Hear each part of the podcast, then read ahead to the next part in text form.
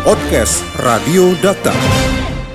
Data Radio Bijak berinformasi cerdas berinteraksi. Rekan Data Pemerintah Indonesia akan mendapatkan puluhan juta vaksin COVID-19 dari AstraZeneca.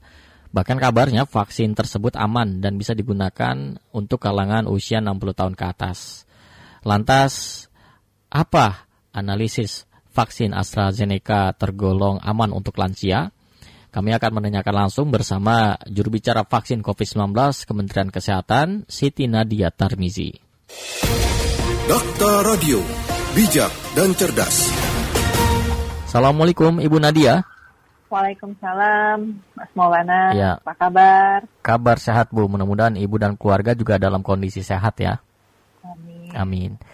Ibu Nadia, kapan pemerintah Indonesia dikabarkan mendapatkan puluhan juta vaksin AstraZeneca? Ya, jadi uh, vaksin AstraZeneca ini uh, sebenarnya adalah uh, vaksin yang uh, akan kita uh, dapatkan dari uh, upaya kita melalui diplomasi multilateral yaitu uh, COVAX inisiatif ya yang kita sebut sebagai COVAX inisiatif seperti itu.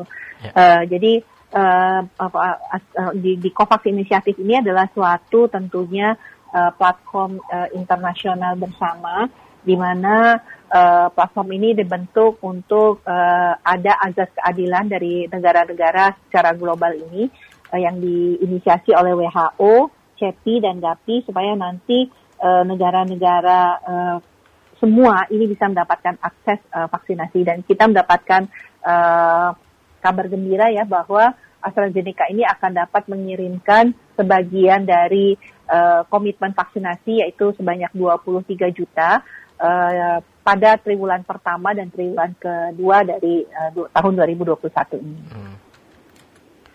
Bu, produsen vaksin AstraZeneca sendiri berasal dari mana?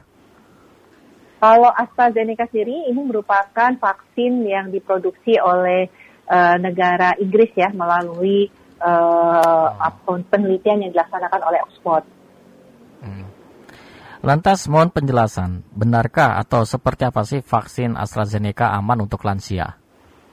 Ya, jadi eh, pada uji klinis eh, yang dilakukan oleh eh, AstraZeneca ya. eh, terkait vaksin ini, mereka memang eh, salah satu eh, relawan ataupun uh, subjek penelitiannya itu adalah pada usia di atas 60 tahun. Hmm. Sehingga mereka otomatis sudah memiliki data-data uh, terkait uh, penggunaan dan keamanan daripada uh, penggunaan vaksin di atas usia 60 tahun ini. Sehingga uh, tentunya FDA uh, Inggris atau dalam hal ini adalah uh, Badan POM-nya Inggris itu dengan mudah untuk bisa uh, mengatakan bahwa vaksin ini aman untuk usia di atas 60 tahun. Hmm, gitu. Lantas bagaimana tingkat efektivitas atau keampuhan dari vaksin AstraZeneca ini? Ya, Uh, kalau kita mau melihat efektivitasnya, ini kan berdasarkan yang sudah dikeluarkan oleh uh, Inggris ya, tentunya yeah. Badan POM Inggris sendiri, karena kita sendiri untuk terkait efikasinya ini harus ada dari uh, Badan POM kita ya, uh, yeah. untuk untuk uh, memastikan berapa sebetulnya uh, nilai yang uh, tentunya efikasi yang dikeluarkan oleh Badan POM untuk di Indonesia ya. Jadi kita cuma mungkin bisa mengetahui dari uh, efikasi yang memang sudah keluar dari clinical trial studi yang dilakukan ya. Kalau melihat angkanya AstraZeneca itu efikasinya antara 62 sampai 90 dari uh, penelitian yang dilakukan baik di Amerika maupun di uh, Inggris sendiri seperti itu. Bu, bagaimana sosialisasi tentang vaksin AstraZeneca ke masyarakat? Karena vaksin Sinovac saja kan menimbulkan banyak wacana bahkan uh, polemik di masyarakat. Ya, uh, tentunya seperti yang selalu kita sampaikan bahwa di saat pandemi COVID-19 ini dan uh, tentunya untuk memenuhi kebutuhan vaksinasi bagi 181,5 juta, maka ya. tidak mungkin untuk Indonesia ini mendapatkan satu jenis merek vaksin yang sama. Nah, tentunya yang kita akan lihat bahwa uh, jenis atau merek vaksin yang akan kita gunakan ini minimal memenuhi kriteria-kriteria tertentu. Yang pertama adalah dia berada di dalam list WHO ya. Hmm. Dan WHO sendiri sebenarnya mengatakan efikasi daripada sebuah vaksin itu cukup uh, lebih dari 50%. Jadi dengan angka 50% ke atas sebuah vaksin itu sudah dianggap uh, baik ya.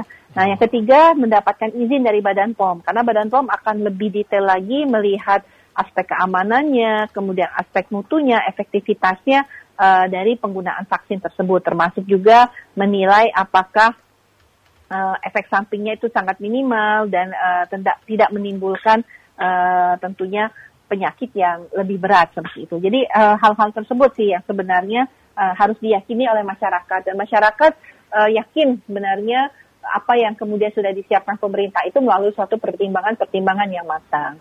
Itu uh, masyarakat bisa membaca sih sebenarnya dari berbagai hal terkait tentang uh, keunggulan ataupun uh, juga kelebihan daripada vaksin AstraZeneca ini. Ya. Tapi di sisi lain ya nanti kalau vaksinnya betul-betul datang, biasanya kita akan memberikan flyer-flyer ya ter, uh, dan menyebarluaskan informasi uh, terkait dari uh, vaksin ini sendiri.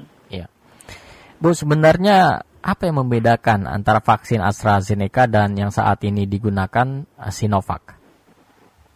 Tidak ada bedanya ya, seperti itu. Yang semua vaksin gunanya adalah membentuk kekebalan tubuh atau membentuk uh, pertahanan tubuh yang kita sebut sebagai antibodi. Hanya memang uh, ada perbedaan misalnya platformnya. Kalau Sinovac itu adalah virus yang sudah dimatikan.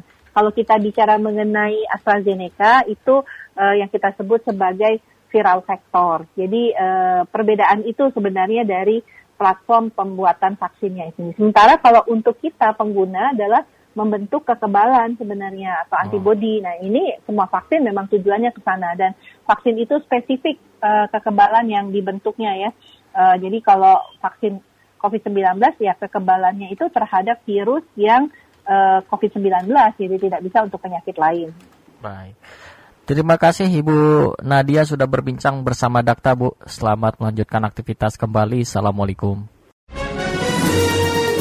Podcast Radio Dakta anda cukup masuk ke mesin pencari Google atau lainnya dan tinggal mengetik podcast Radio Data. Podcast Radio Data, aktual dan informatif.